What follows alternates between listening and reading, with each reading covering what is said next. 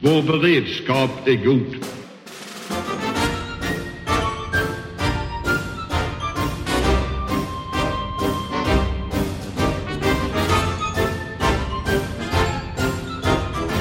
Hej och välkomna till Höjd beredskap.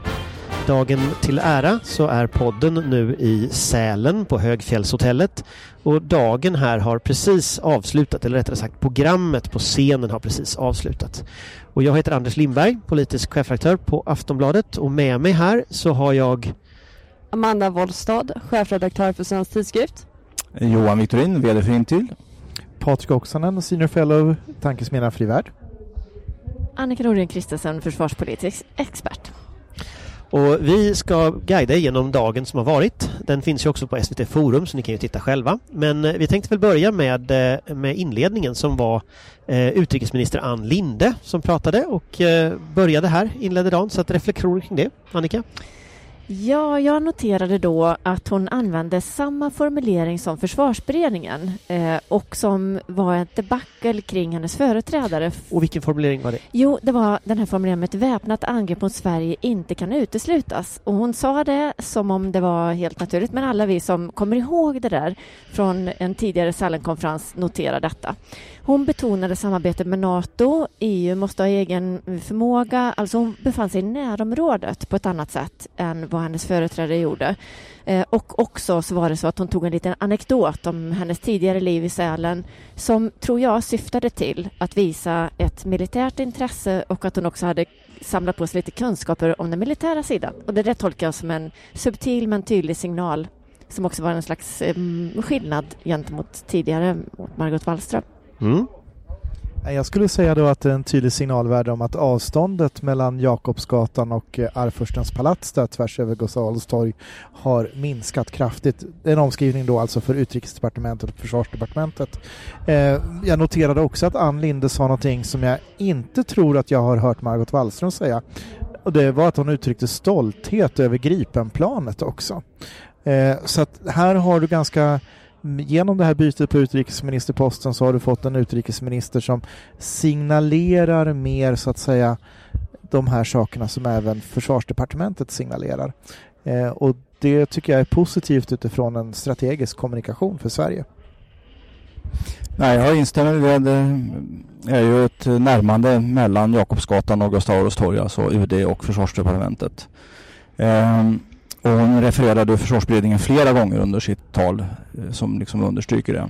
Sen var hon inne då på Iranfrågan, det var ju det hon fick börja med så att säga. Och eh, det verkar ju vara bra hanterat och hon fick ju sen beröm kan man säga, regeringen fick beröm av Ulf Kristersson för sitt hanterande av eh, Iranfrågan. Även hon under pressträffen sen uttryckte eh, att man inte har samma syn på folkrätten, eller en striktare syn på folkrätten än vad USA har. Eh, så det var spännande också.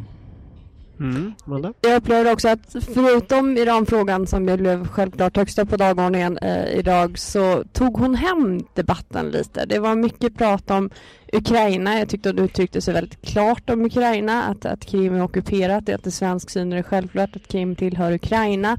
Eh, det var mycket prat om våra militära samarbeten, våra nära samarbeten, kanske en mening borde vara självklart här och med denna publiken men där det också var ett brott med den tidigare utrikesministern som, som ju behöll ett ganska stort fokus på någon slags utrikespolitisk långt bort doktrin med, med ett stort fokus på Mellanöstern. Uh, alltså min reflektion, jag har ju lyssnat på de här talen och även jobbat på UD en gång i tiden så att varit med och liksom skrivit uh, den här typen av tal på, på konferenser här. Eh, det är nu väldigt länge sedan. Men, men det intressanta är ju dels som ni säger att hon, hon plockar in referenser till en massa saker hon inte säger att hon plockar in referenser till. Som försvarsberedningen och så. Så talet är skrivet i kod. Och koden är Jag är realist. Och det är väldigt intressant för jag har aldrig hört en utrikesminister ligga så nära det försvarspolitiska språkbruket och så. Sen, sen vet jag inte om det var avsiktligt att hon säger pansarvagn och sånt där eh, Eh, som ju då är felaktig beteckning då. Eh, men, men man, man, jag, kan inte, jag kan liksom inte riktigt bestämma mig för om jag tror det. Jag har svårt att tro att någon talskrivare skulle ha petat in en felaktig beteckning i talet men det ger en väldig närhet och jag tror att hon, hon kommer att lyckas bli väldigt populär det här är ju ett ställe där politiska karriärer kommer att dö i, väldigt ofta i Folk och Försvar. Att man misslyckas här och sen så går det nerför. Jag skulle säga att Ann Linde tog det här med storm. Hon, hon gjorde rätt, hon liksom var nära och så. Men sen så är det klart att tittar vi på innehållet i talet så sa hon ju egentligen ingenting nytt. Alltså det var inga nyheter som går att rapportera egentligen här. Det tycker jag var lite så intressant för ofta kommer ju med sig kanske stora stora nyheter och sådär. Något år hade man med sig Irak-styrkan och alltså man har ofta den typen av saker med sig och det hade man inte i det här talet. Nej, men det var väl lite grann ett kremnologiskt tal på det sättet som du analyserar det. Att man får läsa av saker som sägs och inte sägs och, och underförstått och hit och dit. Men det är ett signaltal som fungerar väldigt väl i den här publiken och etablerar en, en trygghet eh, i den försvars och säkerhetspolitiska debatten. Tror ni att det här talet är något som kommer att förändra eh, debatten? Eller det här liksom ingången hon har? Inte förändra debatten tror jag inte, men det är väl kanske en öppning även debattmässigt. Inte bara att, att försvarsdepartementet och utrikesdepartementet kommer närmare varandra utan också att en del av, av den försvars och utrikespolitiska debatten bredare kan överbyggas. Um, försvarspolitiska debatten är ju i en mening ganska isolerad. Det är ju vi närmast sörjande som sitter och försöker väcka intresse för våra frågor. Kanske kan det här vara en öppning till att, att vi får en bredare debatt där försvars och säkerhetspolitiken tar en mer naturlig roll i, i vilken roll vill Sverige spela? Vilken roll vill socialdemokratin spela? Men det öppnar ju också möjligheterna och ytorna för Vänsterpartiet och Miljöpartiet att ta det eh, rummet som eh, Margot Wallström stod för så att säga och som Linde då, vad vi uppfattar, rör sig ifrån. Och det såg vi ju sen i den här sista eh, sittningen som var när vi skulle fördöma USAs och det var Håkan Svenneling som är Precis. utrikespolitisk talesperson för Vänsterpartiet. Exakt. Så där kan vi kanske få se en förflyttning i debatten. Mm. Nej, men generellt sett så tror jag att det här skulle kunna vara ett gott tecken på då att det vi säger alltid är en risk. Eh, det är när vi börjar att prata med olika eh, ord och tungor eh, kring det svenska intresset i vid bemärkelse. Och om vi kan tajta till det så är det bra. Och nu gjordes det idag med hjälp av vår nya utrikesminister. Det ska man nog bara välkomna. Mm. Sen följdes ju det här av, av Ulf Kristersson som ju eh, delvis kommenterade talet, delvis pratade om andra frågor. V vad tänker ni om det? Det anförandet han höll? Ja, men han sökte ju konflikt i försvarspolitiken när det gällde de ekonomiska nivåerna. Det var ju helt klart. Och eh, försvarsministern fick ju kalla till en extrainsatt pressträff då för att kommentera eller möta det så att säga. Så det, det tar jag med mig som främsta punkt från den eh, talet. Ja, det, det det så att säga kickstartade förhandlingspositioneringsspelet inför de samtal som nu inleds efter Folk och Försvar. Eh, samtidigt så är det ju just nu väldigt många olika siffror som cirkulerar och till en total förvirring. Jag vet inte ens om vi ska försöka reda ut de här siffrorna ens för de stackars poddlyssnarna. Man kan ju försöka reda ut siffran 93 miljarder för den siffran är ju alltså 84 miljarder så han lagt inte, på 9 som, miljarder. Som inte enligt försvarsminister Peter Hultqvist är 84 miljarder utan nu 85,1 miljarder. Ja, och dessutom så är väl Försvarsdepartementet och eh, Försvarsmakten heller inte riktigt överens om vad de där 9 miljarderna är. Ingen tror att det är 9 miljarder, men vad är det egentligen? Nej, men det, och, och, det är inte säkert ens att den luckan på 9 miljarder finns. Det där handlar lite grann hur man räknar upp pengarna och, och eh, med statens indextabeller och hur man säkrar pengarna och om jag förstod det rätt, jag försökte reda ut det här och jag ska inte ens göra anspråk på att jag säger rätt nu för att det är väldigt stor risk att jag ändå säger fel. Så, så är det som så att den värdesäkringen som inte fanns med i höstbudgetavtalet, eh, den handlade om innan pengarna stoppas in i så att säga verksamheten. För sen värdesäkras de på något sätt. Eh, väldigt rörigt, väldigt förvirrat och jag hörde någon siffra säga att ja, men det var egentligen ingen stor skillnad mellan så mycket som 9 miljarder för att egentligen om man räknar upp det på det här sättet så, så är det betydligt mindre summa. Det är alltså total förvirring kring det här just nu skulle jag säga. Som väldigt få dödliga kan reda ut och tvivelaktigen ens de försvarspolitikerna själva eh, kan reda ut det här. Och det blir ju extra spännande när försvarsministern själv använder siffran 85,1 miljarder samtidigt som... Ja, den hade inte jag hört förut som, faktiskt. Nej, inte jag heller. Den var helt ny. Den var helt ny för mig. Samtidigt som Daniel Bäckström, då, Centerpartiets eh, försvarspolitiska talesperson, gör i en debattartikel på Aftonbladet använder siffran 84 miljarder. Så att låt oss nu bara ta och dricka lite vatten och så får vi, vi, vi se hur de reder ut alla de här siffrorna. Förstod jag Hultqvist rätt på presskonferensen om de skulle först sätta sig och räkna på det här en månad och sen kalla in till fortsatta förhandlingar med partierna som utgjorde försvarsberedningen? Ja, alltså den här samtalsgruppen är ju med partierna för att, för att se och, och, och gå igenom Försvarsmaktens skillnader och räkna och se och fram och tillbaka gentemot försvarsberedningen. Låt oss nu eh, få barmhärtighetens slöja att falla över just de här eh, pengadiskussionerna. För en sak, en annan aspekt som jag tycker var viktigt var att Kristersson lyfte fram då att man redan i vårbudgeten, i våpen, ska slå fast vägen framåt i de här anslagsökningarna. Och det är ju eh, elegant kan man tycka först och nästa tanke är men det är väldigt okonventionellt. Vill han egentligen kanske inte göra upp om de här pengarna, om, de här, om den här försvarspropositionen. Därför att eh, någon sån fastslagen långsiktig väg i vårpropositionen, det har vi inte varit med om tidigare. Eh, och det var en sån signal som jag var lite rädd för att redan där kanske man har bestämt sig för att man vill ha en en, eh, man vill ha en konflikt om försvarspengarna och att det är värt mer då för Moderaterna just nu. Eh, den andra som jag skulle vilja ta upp som har med pengar att göra fast på ett annat sätt, det är ju då denna tidigare moderata eh, specialgren att säga om försvarspolitiken, den ska finansieras krona för krona. Nu var formuleringen varje krona ska göra skillnad. Och det var väl också ett sätt att kanske signalera till oss specialintresserade som har följt de här olika formuleringarna att nu är det en ny försvarspolitik från moderat håll. Och det var ett sätt att säga det. Jag noterar, om vi ska fortsätta på det lite kriminologiska spåret även på Kristersson, eh, även att eh, man hade smykit in vad jag uppfattar som en liten pik till Försvarsmakten om att man måste förmå omsätta tillskotten till en ökad förmåga.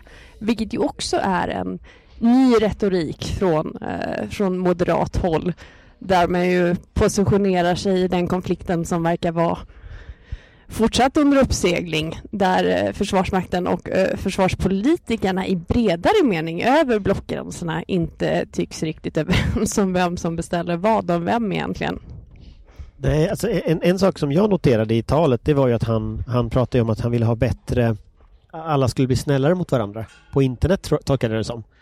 Eh, samtidigt var han jättehård i sina angrepp på allt och alla. Eh, så att det, det, jag, jag, får känslan av att det här inte riktigt går ihop. Alltså jag får känslan av att det här det är en väldigt arg man som står på scenen här eh, och verkligen vill liksom markera olika saker.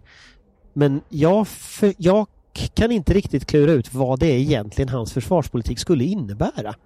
Därför att han, han har med alla signalbegreppen, NATO, alltså alla de här begreppen.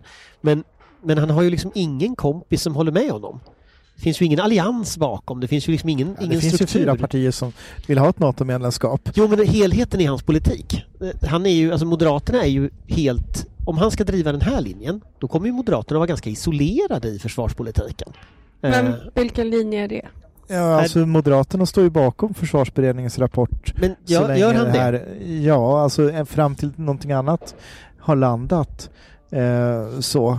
Och det här, jag tolkar det här som en, en markeringsutspel med pengarna att, att eh, i det vi kommer överens om ska man liksom eh, se till att finansiera. Sen, och det har vi kanske varit inne på tidigare också. Det, det är klart att det här är inte slutet, det här är bara början på vad vi behöver göra, men det, det är en annan historia.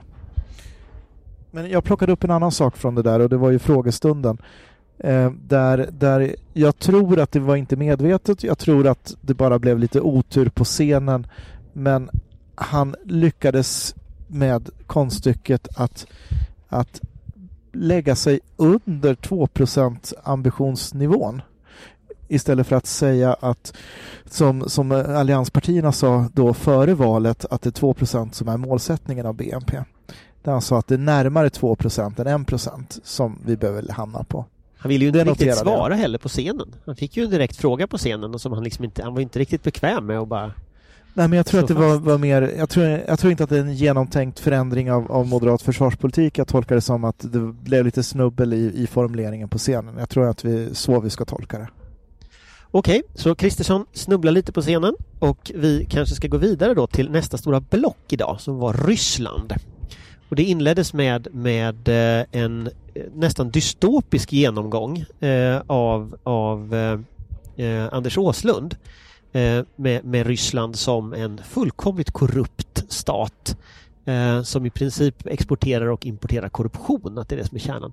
Det var en oerhört intressant genomgång eh, som, som han har gjort. Och han tillhör ju dem, om man går tillbaka några år, som var ganska positiv.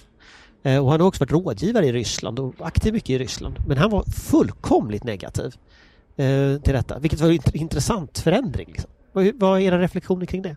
Det var mycket pedagogiskt. Eh, därför att det, det framgår kanske inte alltid i den svenska debatten hur djupt dysfunktionellt Ryssland faktiskt på många sätt är som land och stat. Ehm, vi hade ju Kalle Knivele här i en panel lite senare också. Han har ju också skrivit en del böcker om det här som också är väldigt pedagogiska genomgångar. Men, men det har inte riktigt fått genomslag i debatten. Och det är väl viktigt det här, känn din, din fiende. Kanske inte minst nu när du börjar om, om vi nu någonsin hoppas se en demokratirörelse i Ryssland igen och förstå vad de faktiskt kämpar med. Ja, jag tänkte faktiskt få gå tillbaks lite i programmet för jag tyckte vi missade ett pass här eh, så, som är fond till den här Rysslandsdiskussionen. Och det var ju chefen Must och säkerhetspolischefen eh, som ju hade en, en stund på scenen. Och det var ju väldigt tydliga budskap tycker jag. Eh, chefen Must var ju väldigt tydlig och pekade ut Ryssland väldigt kraftigt. Och eh, Claes Friberg då, eh, för, GD för Säpo.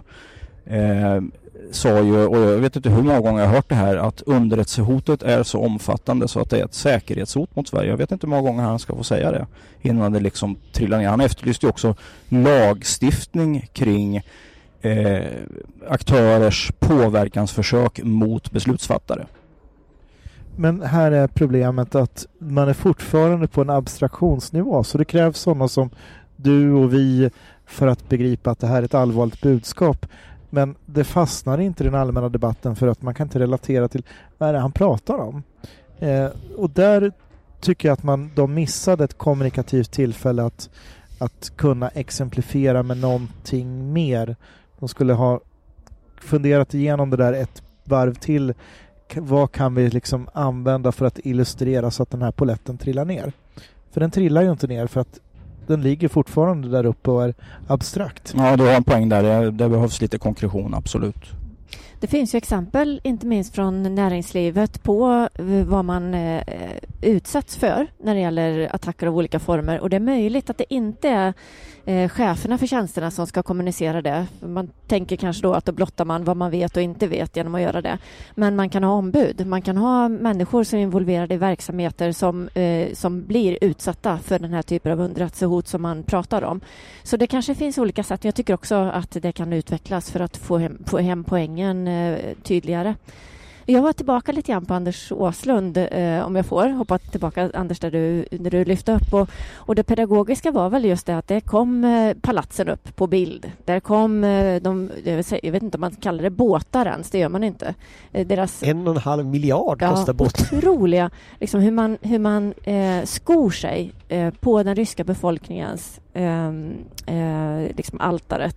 Och det där det, det, det blir ju väldigt tydligt och eh, det var ju också en, en bra genomgång som, som påminde oss om det tycker jag. Och så följde ju Gudrun Persson, eh, FOI, eh, med eh, också hon i samma anda, liksom mycket starka och skarpa budskap. Eh, och hon sa också att vi riskerar att invagga oss i någon slags falsk trygghet om vi betraktar Ryssland med våra ögon. Det är det gamla klassiska. Vi tror att vi ska betrakta men detta är helt irrationellt. Det är klart de inte kommer göra det här. Och sen gör man misstaget att man tittar på Ryssland med våra ögon eh, och det varnar hon för igen och igen och igen har vi hört de här varningarna från dessa individer som står på scenen idag. Jag, jag tänkte på en sak, om jag får hoppa i programmet också själv här då tillbaka till Must och så. För, för jag tänkte en sak, en reflektion som jag fick. För de, de höll inte isär riktigt påverkansoperationer, underrättelsehot, cyberattacker, andra gråzonsproblematiker. Det enda som Säpochefen var tydlig med var att han inte pratade terrorism. Men i övrigt så, så, så tecknas ju en bild av en slags konstant gråzon. Alltså normalläget är ett läge där Ryssland, Kina, Iran använder spionage, underrättelseverksamhet, påverkansoperationer konstant mot oss. Och jag, jag, tänkte på ett exempel som inte togs upp här men som man kanske borde tagit upp och det är i början av förra veckan när, eh, när eh, eh, den här attacken var i Iran. Då blev väldigt stora delar av det svenska Twitter och sociala medier väldigt positivt till Iran. Det var en väldigt, väldigt tydlig liksom, skiftning i, i hur folk skrev om detta. Och jag reagerade väldigt starkt själv på att man använde till exempel Fars eh, som nyhetsbyrån Fars som alltså är propagandaarmen för revolutionsgardet i Iran som plötsligt dyker upp som källa i svenska tidningar. Eh, det där försvann efter någon dag efter att folk gnällde på det på nätet. Men den första reaktionen på många redaktioner var uppenbarligen att vidarebefordra uppgifter som som är direkta propagandauppgifter från den iranska regimen och inte bara regimen, ett av säkerhetsorganen i regimen. Eh, och det kan ni ju kolla, ni som lyssnar på podden, ni kan ju titta på det som om man går några länk länkar tillbaka i en text om det här, då hamnar man rätt ofta på till exempel Press-TV som en annan sån här regimkanal, eh, Fars eller sådär. Och det där är ju ett militärt instrument. Det här är inga medier i vår mening. Och det är väl som en konkretion, va? för de, de höll inte isär riktigt det där, men det kan ju kännas som en bild av den här typen av, i en krisläge, att då, då funkar uppenbarligen inte vår liksom, källkritik och, och sådär. Nej, och det kommer vi ju prata om på, på tisdag på, på programmet här på Folk och Försvar, men du har rätt, det, det funkar inte i de lägena för svensk journalistik att kunna hantera det här på en gång när det händer. Sen över tid rättar man till det. Men det, det tog någon tar, dag, det tar sen några så försvann dagar. liksom det, det försvinner 24, 36, 48 timmar innan, innan man får styrsel på det här när det händer någonting som är utanför komfortzonen. Men det är ju de där första timmarna som är så oerhört viktiga och sätter bilden Absolut. av hela sked...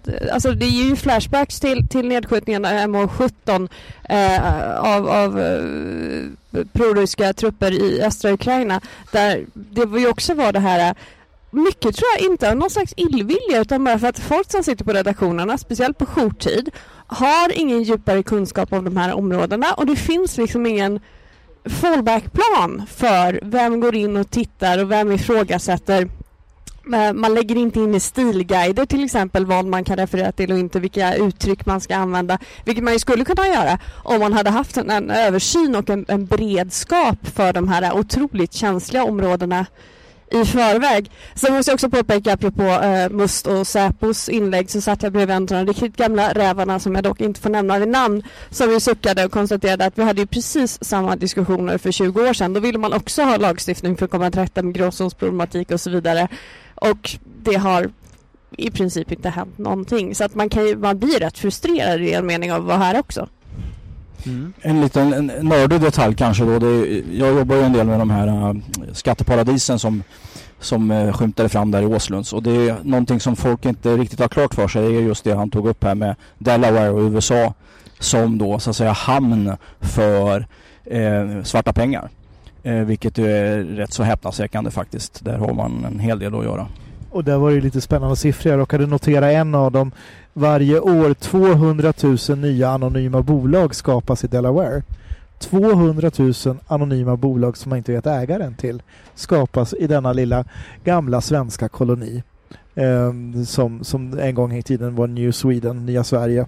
Men, men det, det är en fascinerande eh, eh, summa där. Sen nämnde han ju också hur mycket, som var Anders Åslunds bedömning då, att 400 miljarder dollar stulet från Ryssland har hamnat i USA och 200 miljarder i Storbritannien. Och då kan man ju tänka sig vad den så att säga ekonomiska inflytandet gör i att också så att säga underminera de samhällena. Ja, jag vet inte, ska vi säga någonting mer om, det var ju Ryssland, eh, det var ju flera olika kommentarer kring Ryssland där. Eh, är det någonting mer som vi tänker kring, kring de frågorna?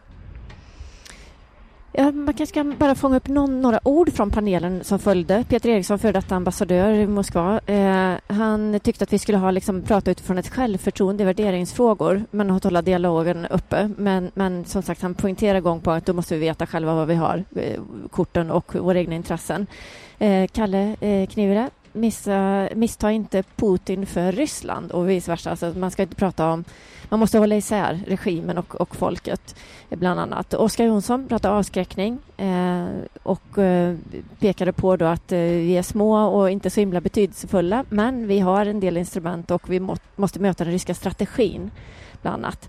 Ja, det var väl några nedslag. D där kan jag tänka också, det är också en diskussion det här liksom, kommer Putin att avgå? Uh, och där tyckte jag att man var ganska tydlig under liksom eftermiddagen att Putin kan egentligen inte avgå för han har liksom inte den formella det är inte presidentposten som gör honom stark just nu. Han kan lika väl bli premiärminister igen uh, och Medvedev kan bli president igen.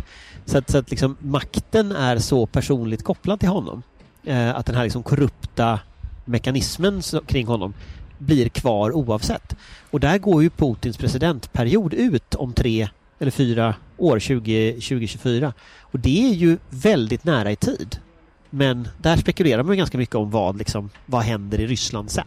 Finns det ett Putin efter ett Ryssland efter Putin så att säga i, i närtid? Johan Victorin, jag tyckte att du, jag såg dig på Twitter där med en, en, en bra tes.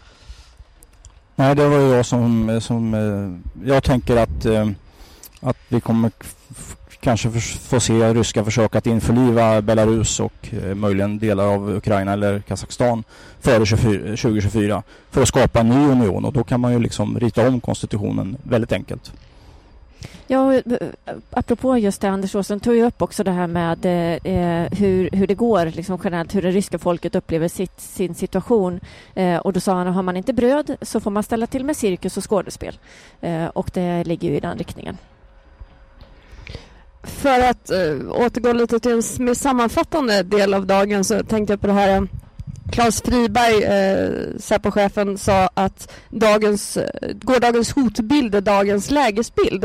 Eh, och det är väl kanske en, en ganska bra sammanfattning av, av, många pass idag överhuvudtaget, både vad gäller Rysslands situationen i Sverige, att det vi har pratat om i ganska många år, det är det vi lever i nu. Det är liksom ingenting att, att det kommer, det, det, kan hända, risken är att, utan nu är vi i många stycken där. Det pågår konstanta underrättelseoperationer mot Sverige på liksom ganska hög nivå. Eh, vi har pratat om pedagogiska exempel. Några har ju faktiskt varit ute, inte minst eh, Saab har ju varit ute och pratat med, med exakta exempel på vad deras chefer och ingenjörer utsätts för på, på tjänsteresor runt om i världen och så där. Det är väl kanske mer sånt som behövs.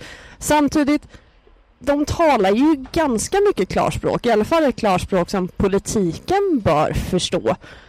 Um, Kommer politiken att göra det då? Ja, precis. Och, och, är det då en fråga om att de faktiskt inte förstår allvaret eller att de inte vill förstå allvaret? Ja, det kan, kan, kanske vara en öppen fråga vi lämnar. Det var, det var en ganska dyster dag kan man säga. Eh, idag var ju hotbilden mycket som vi pratar om. Imorgon kommer jag att prata om lite vad man ska göra åt den här hotbilden. Det är ju den, den militära dagen om man säger så. Lite slarvigt uttryckt men, men det är då som, som ÖB och, och, och försvarsminister och alla pratar. Vad ser ni fram emot om ni tittar framåt?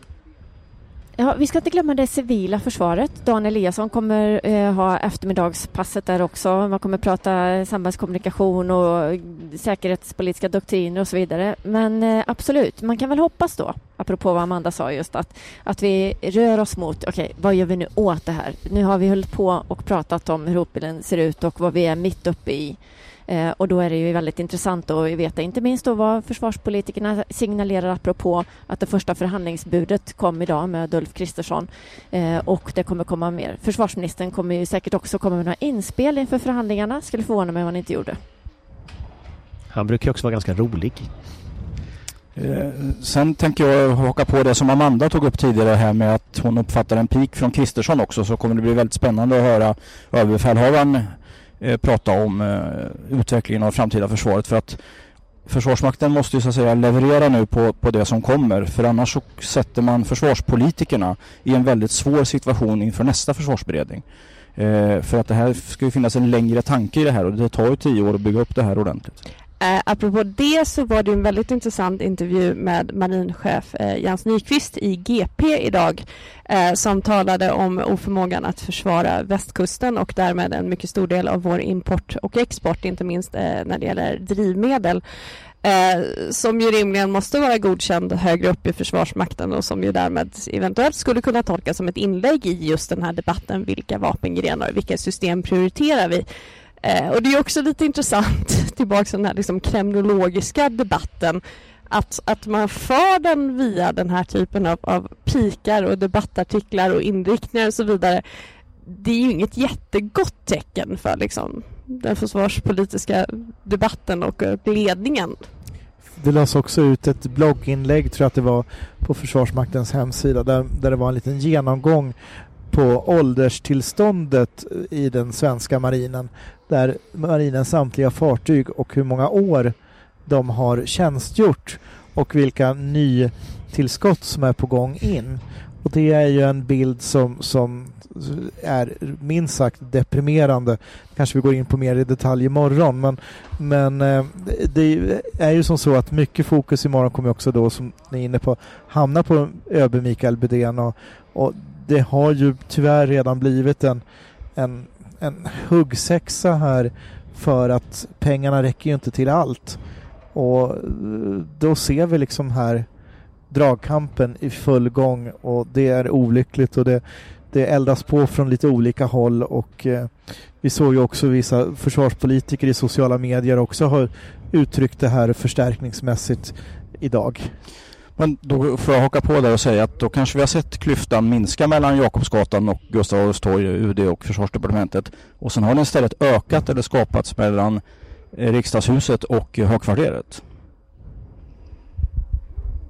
Det får vi verkligen hoppas att eh, i så fall att den överbryggs igen imorgon så vi ser väl fram emot morgondagen då så att det vi ska försöka det hålla det mycket ihop. försvarsekonomi imorgon i alla fall. Det blir mycket pengar. Men är inte det här ett uttryck för det, det som vi pratat om här på, med sociala medier och vad, vad riksdagspolitikerna säger så? Har inte det att göra med hur man uppfattar vilken tid man har på sig egentligen? Är det inte ett uttryck för det? Och tror jag ett uttryck för att man inte är helt nöjd med hur det politiska beslutsfattandet har fått genomslag i Försvarsmaktens eh, prioriteringar hittills. Jag tror att det ligger under och skvalpar också. Eh, vi har skrivningar i budgetpropositionen och annat där man är missnöjd med vad man inte har gjort som man borde ha gjort mer av. Och ju mer man blir missnöjd, sant eller ej, ju mer skruvar man åt det där handlingsutrymmet som Försvarsmakten vill ha. Och det är ju ärligt talat inte särskilt bra. För det här kommer ju bara att bli en negativ spiral som, som ju absolut kan sluta med att man detaljstyr sönder egentligen hela beslutet. Men jag vet inte, jag, jag tänker att eh, vi hade en halvtimme, det har vi överskridit lite grann här. Men eh, vi tänkte i alla fall tacka för oss härifrån, från Högfjällshotellet och vi kommer tillbaka imorgon med en ny podd igen eh, härifrån. Trevlig dag